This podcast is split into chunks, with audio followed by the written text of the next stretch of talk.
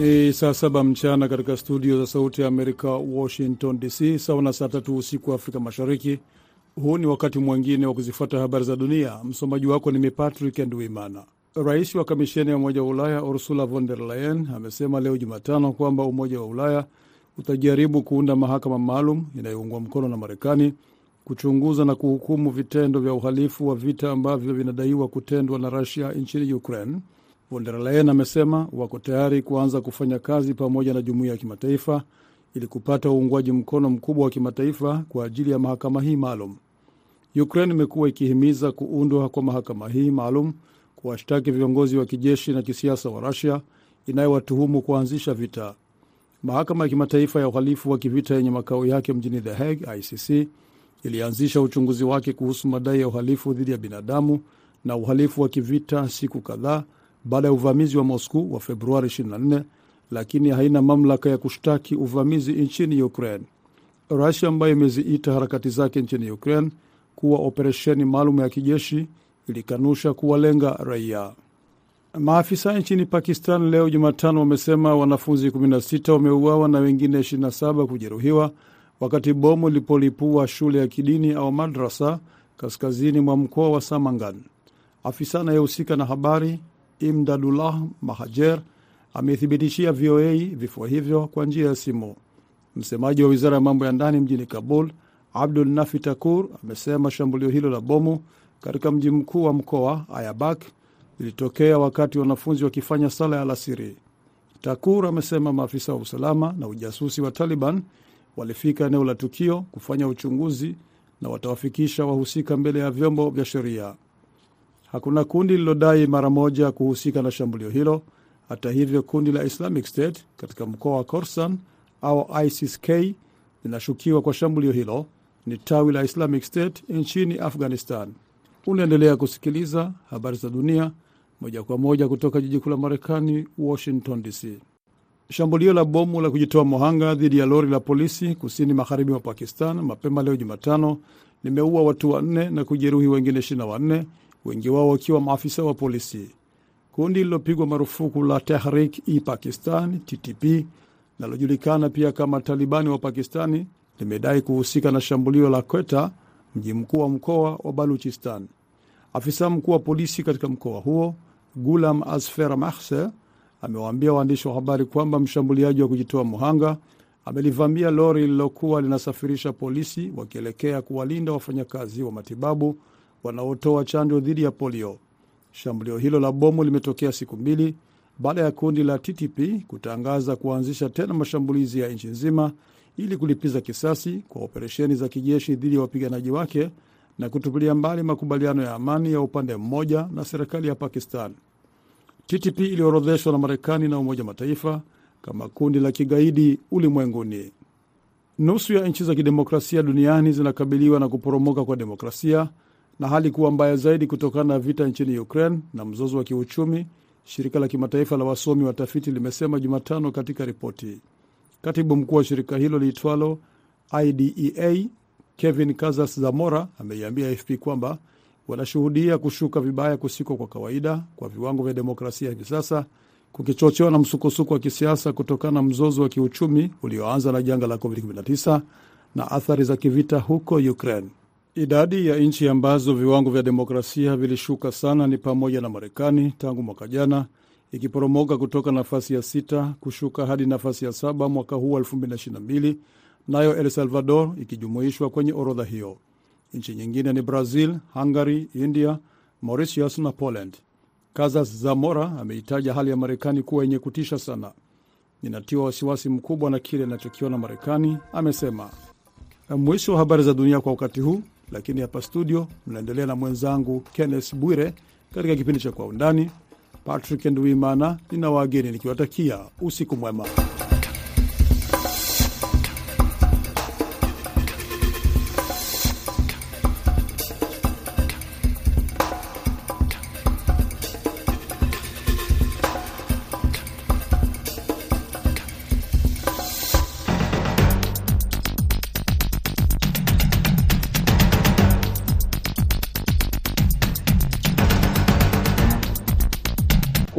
Undani Sehemu ya kwanza tunaangazia juhudi za kutafuta amani nchini Jamhuri ya Kidemokrasia ya Kongo, wanajeshi wa Jumuiya ya Afrika Mashariki wakiwa mashariki mwa nchi hiyo, huku mazungumzo yakiendelea Nairobi.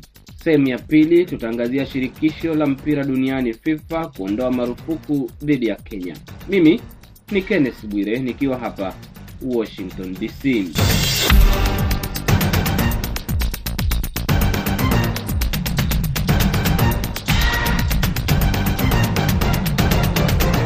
Msikilizaji, wajumbe wa kutafuta amani mashariki mwa Jamhuri ya Kidemokrasi ya Kongo hawajafanikiwa, lakini hawajachoka. Safari zimekuwa za siku nyingi kutoka Kinshasa hadi Kigali, kuelekea Angola, kuingia Nairobi, kufululiza hadi Luanda, Angola, kuelekea hadi New York, kurudi Angola, kuzungumza na wapatanishi wengine nje ya bara la Afrika ikiwemo Ufaransa, Kigali kwa mara nyingine. Safari zimekuwa nyingi kati ya Angola na Nairobi, kurudi Kinshasa na sasa wapo Nairobi.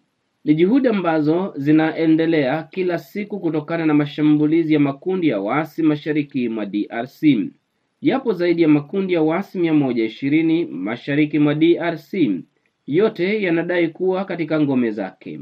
Baadhi ya makundi hayo yanatoka katika nchi jirani na yanaripotiwa kwamba yanatumia DRC kama maficho na kuiba madini ya DRC huku yakiua raia wa DRC, kuteka nyara watu, kuiba na kuharibu mali. Mashambulizi yameongezeka katika miezi ya hivi karibuni kutoka kwa kundi la waasi la M23 ambalo sasa limekuwa tisho kubwa kwa serikali. Mashambulizi ya M23 yameharibu diplomasia kati ya Kongo na jirani wake Rwanda. DRC imetuhumu Rwanda kwa kuunga mkono waasi hao wa M23. Ripoti za mashirika mbalimbali pia zimenyoshea Rwanda kidole, lakini Rwanda imekanusha kabisa madai hayo na kudai kwamba DRC ndiyo inayounga mkono waasi wa FDLR wenye nia ya kutatiza usalama wa Rwanda na wanaojificha ndani ya DRC. Nusra nchi hizo mbili zifikie hatua ya vita. Mpatanishi amekuwa rais wa Angola Joao Lourenco. Viongozi wa Rwanda na DRC walifikisha malalamishi yao mbele ya dunia kwenye kongamano la Umoja wa Mataifa. Rais wa Ufaransa Emmanuel Macron akaingilia kati kama mpatanishi, lakini hakuna lililobadilika. Kundi la M23 limeendelea kudhibiti sehemu kadhaa mashariki mwa Kongo na hata kupelekea biashara kati ya Uganda na DRC kuwa vigumu kufanyika. Kenya imetuma wanajeshi wake kusaidia DRC. Uganda imetangaza kutuma wanajeshi zaidi kando na wale wanaopambana na kundi lingine la waasi la Allied Democratic Forces ADF. Burundi imetuma wanajeshi wake ambao wanapambana na waasi wa Red Tabara ambao vile vile Bujumbura inadai kwamba wamejificha Kongo na wanania kutatiza usalama wa Burundi. Kongo haitaki wanajeshi wa Rwanda kuingia nchini humo. Sudani Kusini imetoa ahadi ya kutuma wanajeshi mia saba hamsini. Tanzania ipo kimya, haisemi lolote baada ya kazi iliyofanya mwaka elfu mbili kumi na tatu kwa kupiga kabisa kundi la M23 hadi likasambaratika na kukimbilia Uganda ambapo lilipewa hifadhi katika kambi ya kijeshi chini ya ulinzi mkali na kuruhusiwa kurudi Kongo ambapo limejikusanya tena. Ripoti ya Umoja wa Mataifa inasema kwamba kundi la M23 linaonekana kupokea mafunzo mazuri sana na tena ya kisasa. Isitoshe, lina silaha nzuri na za kutosha. Mahali ambapo kundi hilo linatoa silaha ndilo swala halina jibu kwa sasa. Msemaji wa M23 Meja Willy Ngoma aliambia Sauti ya Amerika kwamba wanapata silaha kwa kushambulia kambi za jeshi la Kongo, lakini inafahamika kwamba Kongo iliwekewa marufuku ya kununua silaha kwa muda mrefu.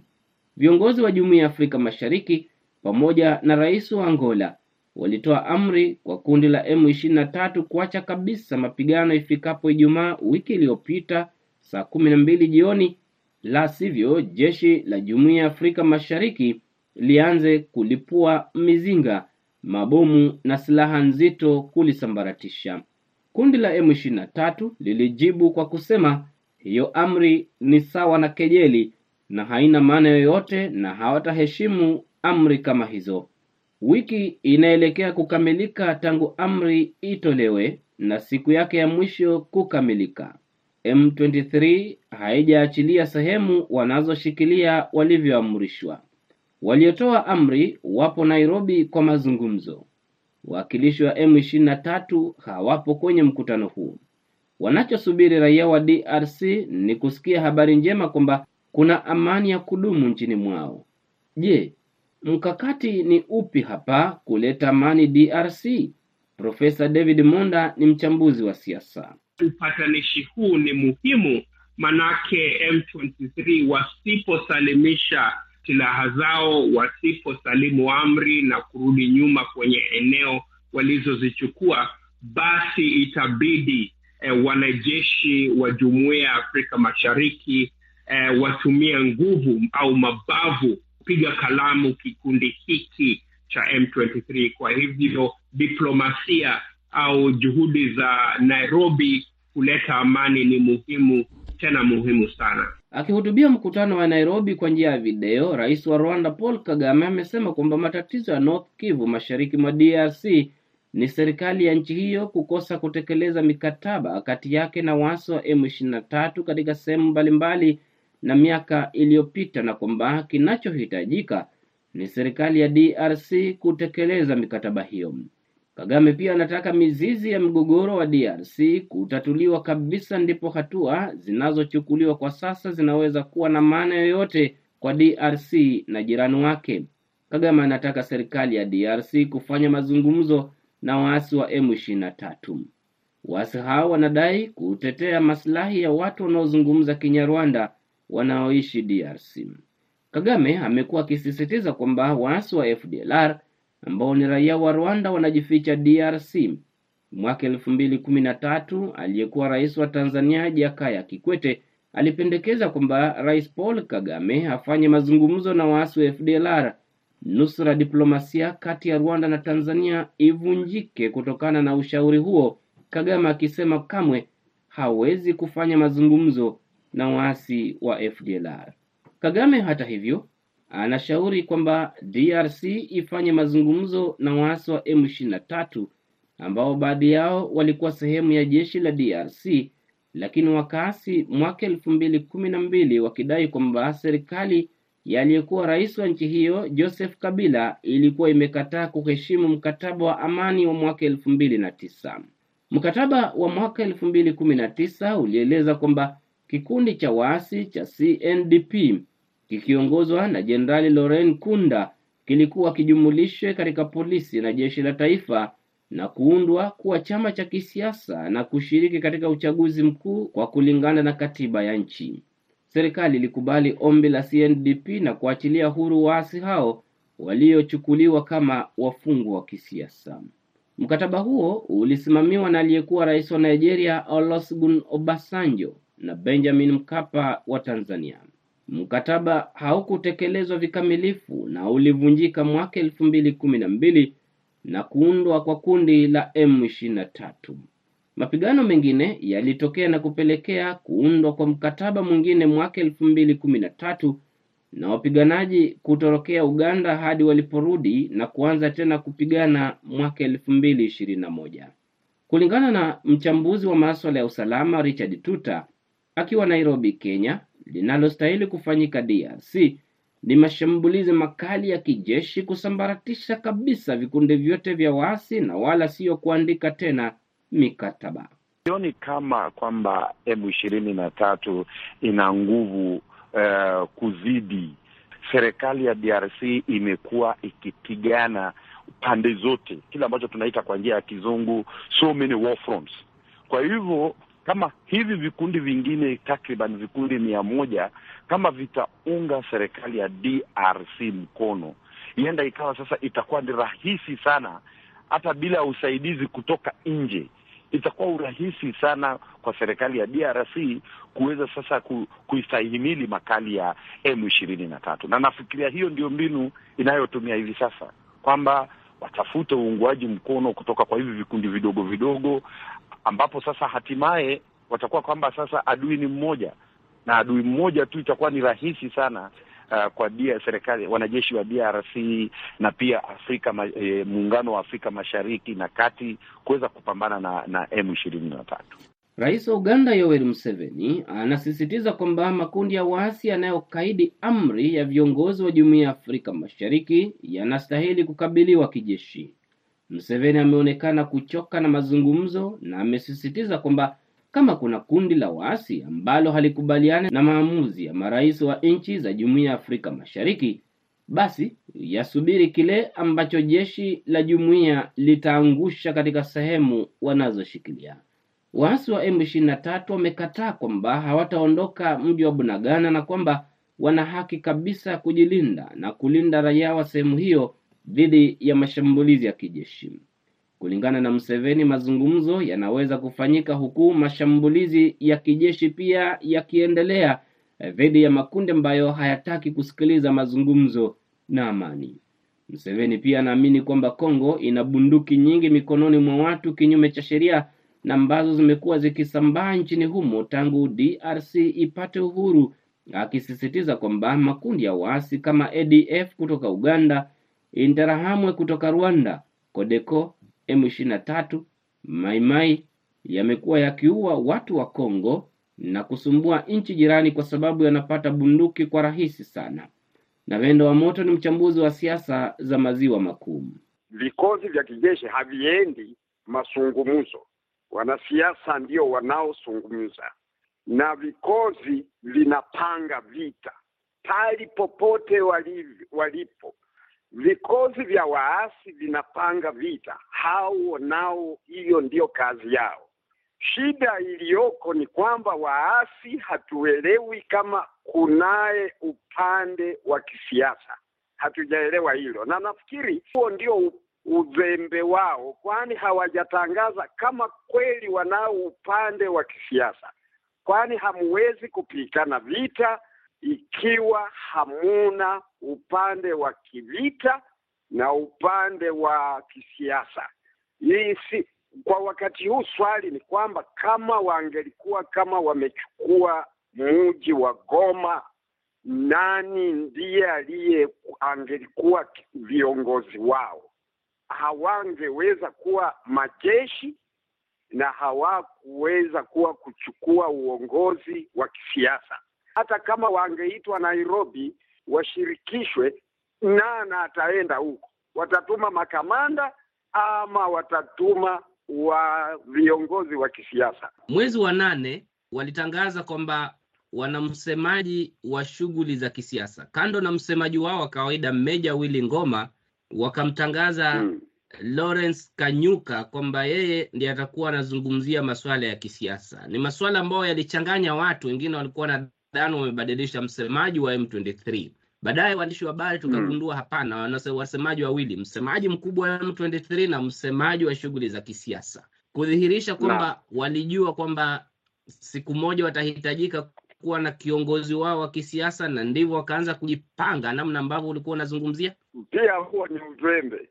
Ikiwa wanamchagua msemaji wa kisiasa, anayeyasema inatoka kwa nani? Lazima kwanza utangaze kiongozi wa sia, wa kisiasa ni nani, alafu ndio baadaye hao wenye upande wa kisiasa wakijichagulie msemaji wao. Lakini wewe ukiwa mpiganaji uwe na msemaji wao anaitwa Meja Willy Ngoma, alafu baadaye wewe wewe mwenyewe ndiyo useme, hata ingawa kuna msemaji wa kijeshi, lakini pia kunaye sisi tunaye tena msemaji wa kisiasa. Akiongelea nani, atakuwa atakuwa atakuwa atakuwa labda atakuwa labda azungumza kwa niaba ya kamanda wao mkuu Sultani Makenga. Sasa akiongea kwa niaba ya kamanda mkuu Sultani Makenga, Willy Ngoma anaongelea nani? Unaona mchanganyiko.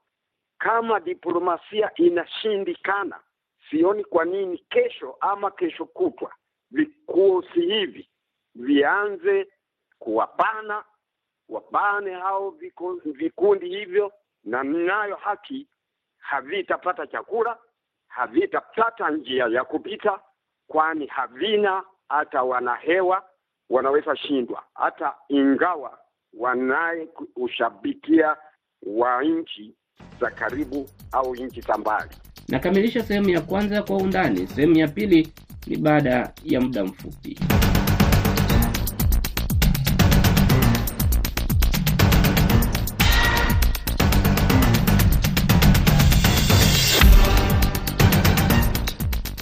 Karibu katika sehemu ya pili ya Kwa Undani kutoka Sauti ya Amerika, VOM. Shirikisho la michezo ya kandanda duniani FIFA limeondoa marufuku iliyokuwa imewekewa Kenya ya kutoshiriki shughuli zake baada ya serikali ya Kenya kushutumiwa kuingilia shughuli za usimamizi wa soka nchini humo.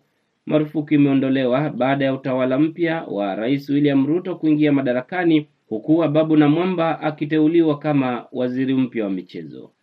Tunaungana sasa na wenzetu katika studio za VOA mjini Mombasa, Collins Adede na Amina Chombo kwa maelezo zaidi. Asante sana.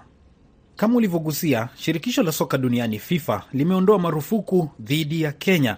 Hii ni baada ya serikali ya Kenya kusalimu amri na kurejesha mamlakani maafisa wa shirikisho la soka nchini Kenya waliokuwa wametimuliwa hapo awali kwa madai ya kuhusika na ufisadi na ubadhirifu wa fedha. FIFA katika kuweka marufuku hiyo ilidai kwamba serikali ya Kenya iliingilia shirikisho la soka nchini Kenya kinyume na sera yake ya kuzuia serikali za mataifa husika kutoingilia usimamizi wa soka. Ingawa FIFA imeondosha marufuku yake, rais aliyekuwa mamlakani ambaye alikuwa anasimamia shirikisho la soka nchini Kenya, Nick Mwendwa, ameonywa hatoruhusiwa kuchukua mamlaka yake kwa ajili ya kesi za ufisadi ambazo zinamwandama katika mahakama za Kenya. Waziri wa michezo nchini Kenya Babu Namwamba, baada ya kutoka Qatar hivi karibuni, amesema kwamba alikutana na maafisa wa shirikisho la soka duniani FIFA, ambako walipata maafikiano ya kuondosha marufuku hiyo. Mwendwa anashutumiwa kufuja zaidi ya dola laki tatu elfu kumi na mbili. Hatua ya FIFA ilikuja wiki moja uh, baada ya timu ya taifa ya wanawake Harambee Starlets kuondolewa katika mechi ya kufuzu kwa kombe la mataifa ya Afrika kwa wanawake dhidi ya Uganda ambayo ilikuwa imepangwa kuchezwa Februari 17, na aliyechukua hatua hiyo ilikuwa ni Barry Otieno ambaye alikuwa mkurugenzi mtendaji katika shirikisho ambalo lilikuwa limevunjwa, na aliandikia barua kwa bodi inayosimamia soka barani Afrika CAF akitaka Starlets kuondolewa kwenye mashindano hayo. Marufuku hiyo ya FIFA dhidi ya Kenya imekuwa na madhara mengi dhidi ya shughuli za soka nchini Kenya, vilabu vya soka nchini Kenya na hata wachezaji. Miongoni mwa waliotaabika kutokana na marufuku hiyo ni pamoja na vilabu vya soka nchini Kenya ambavyo havingeweza kushiriki ligi ya kitaifa wala kushiriki michuano ambayo inakutanisha vilabu bingwa barani Afrika. Wakati huo huo, timu ya taifa Kenya haingeweza kushiriki michuano yoyote kufuzu kombe la dunia au kufuzu kombe la taifa bora barani Afrika. Wachezaji hao wangeweza kutoka Kenya na kujiunga na vilabu vingine kule Ulaya ama mataifa mengine ambayo yako chini ya shirikisho la soka duniani FIFA. Uh, tumezungumza na Doris Petra ambaye ni kaimu rais wa shirikisho la soka nchini Kenya, na kwanza tulianza kwa kumuuliza, je, kuondolewa kwa marufuku hiyo ina maana gani kwa shirikisho la soka Kenya? Inamaanisha sasa tutakuwa kwa mpira ile sanifu ile kwa kalenda ya FIFA. Kile tumefanya kama Doris na NEC, wakati tulifunguliwa na waziri, tulikuwa na NEC meeting, tukajadiliana namna ya kuanza leagues zetu, na kuna test tunafanyia rifari kabla season kwanza. Tumeanza hayo na tumetrain, tumeshafanya training ya referees wa Premier League NSL, na sasa hivi vile naongea na wewe referees wana wanaendelea na, na masomo yao ili tuanze leagues, lakini tayari leagues yetu ya Premier League inaendelea, NSL ziko ready na Women Premier League ziko ready. Sasa ni the next stage ni, ni tunaenda kuanza Division 1. Ni lipi zaidi ambalo lilikuwa mumelikosa kwa marufuku hiyo, labda kifedha? Tulichaguliwa na kura na tukapewa jukumu la kuendesha mpira na sasa matokeo hiyo ilituletea masuala mingi, ilituletea uh, shuku kwa tabia zetu, na mara kadhaa tulikuwa tunaulizwa na vilabu na vijana, mpira itarudi lini? Tunakuwa tunauliza na coaches na referees, vilabu wana, wanalipa players na wachezi pa, pahali, so sisi pia ilitudhuru kabisa, sababu kama kiongozi sasa hauna chochote, hata hauna wakati ya kumwambia watu wako ati hii kitu itaanza wakati fulani, so ilikuwa ilituweka kwa situation ile ngumu sana. Mwezi Septemba tuliona kwamba vilabu ilikuwa pia vimesusia uh, kuanza ligi zao hapo awali, lakini baadaye tena unasema kwamba uh, wame, walianza japokuwa marufuku hii imeondolewa tu uh, siku moja ama mbili zilizopita. Nini hasa ambacho ilikuwa kimewafanya wamesusia na baadaye kukubali kurudi? Unajua, sitaki kuongelea hapo because for uh, nearly 11 months hatukuwa tunaendesha mpira. Mpira ilikuwa inaendeshwa na ile kamati ili, iliwekwa na Ministry of Sport. Sasa wako na reasons yao ya kukataa, lakini sisi walituambia hawataki kucheza mchezo yenye hakuna dalili ya penye unaenda ilikuwa ni kama kucheza tu friendlies hapa locally, lakini kati yao na ile kamati yenye ilikuwa kwa mpira hatuwezi sema ni nini walikosania wapi na wakakataa waka sasa wawezi endelea na mpira, lakini ikifika kwetu walikuwa wanasema wanataka kucheza kwa ile kalenda ya FIFA yenye mchezaji na klabu wanacheza wakijua tunatarajia kitu fulani. Sasa Doris, kuna mambo ambayo ile kamati ilikuwa imewekwa na wizara ya michezo kwamba ihakikishe shirikisho la soka Kenya imetekeleza. Je, mmetekeleza hayo? Hakuna mtu ameshare na sisi ile recommendation yao tuliambiwa na minister alipewa recommendation na hiyo kamati yenye ilikuwa na, nafikiri hata minister mwenyewe labda bado alikuwa na ngoja FIFA waandike barua ndio sasa tukae chini tuambiwe, because mpaka saa hii hakuna mtu ametukalisha chini wakatuambia lazima utimize ABCD.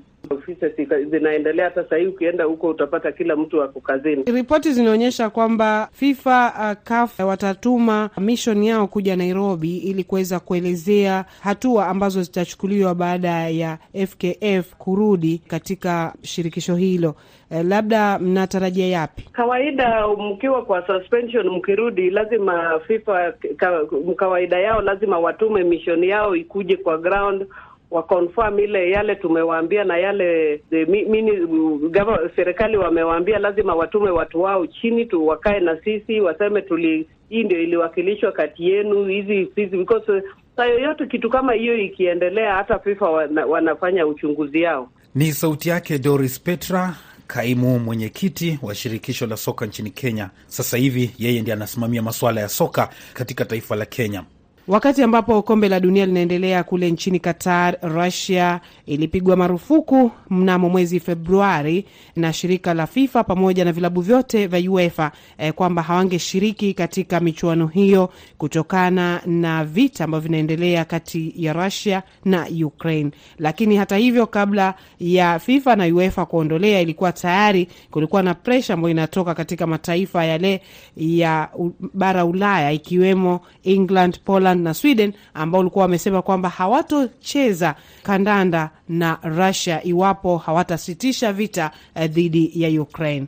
Mwaka huu pia ni Kenya, kama tulivyotangulia kuzungumzia kuhusiana na Kenya kupigwa marufuku, ambapo tayari wao wamerudishwa, eh, marufuku yao imeondolewa, lakini ukija upande wa Zimbabwe bado hawajarudishwa katika FIFA. Nakumbuka kwamba e, Zimbabwe makosa yao makubwa ambayo yalitajwa na FIFA ni kwamba shirikisho la kandanda nchini Zimbabwe ZIFA, yani Zimbabwe Football Association iliondolewa na serikali kufuatia madai kwamba kulikuwa na maswala ya ufisadi na vilevile vile maswala ya unyanyasaji wa kimapenzi eh, kwa marefarii wanawake. Kamati maalum iliyoteuliwa kusimamia soka nchini Kenya wakati kulikuwa na vuta ni kuvute, imedai kwamba iliandaa mapendekezo yake na kuwasilishwa kwa waziri Ababu na Mwamba, ambaye mpaka sasa hajaweka bayana mapendekezo yao yalikuwa ni gani. Lakini shughuli kubwa, kulingana na waziri, imekuwa ni kuhakikisha kwamba marufuku dhidi ya Kenya imeondolewa. Hayo ndio tuliokuandalia kwa undani kutoka Mombasa. Kwenu Washington. Shukran Collins Adede na Mina Chombo. Mimi ni Kenneth Bwire, asante kwa kusikiliza kwa undani.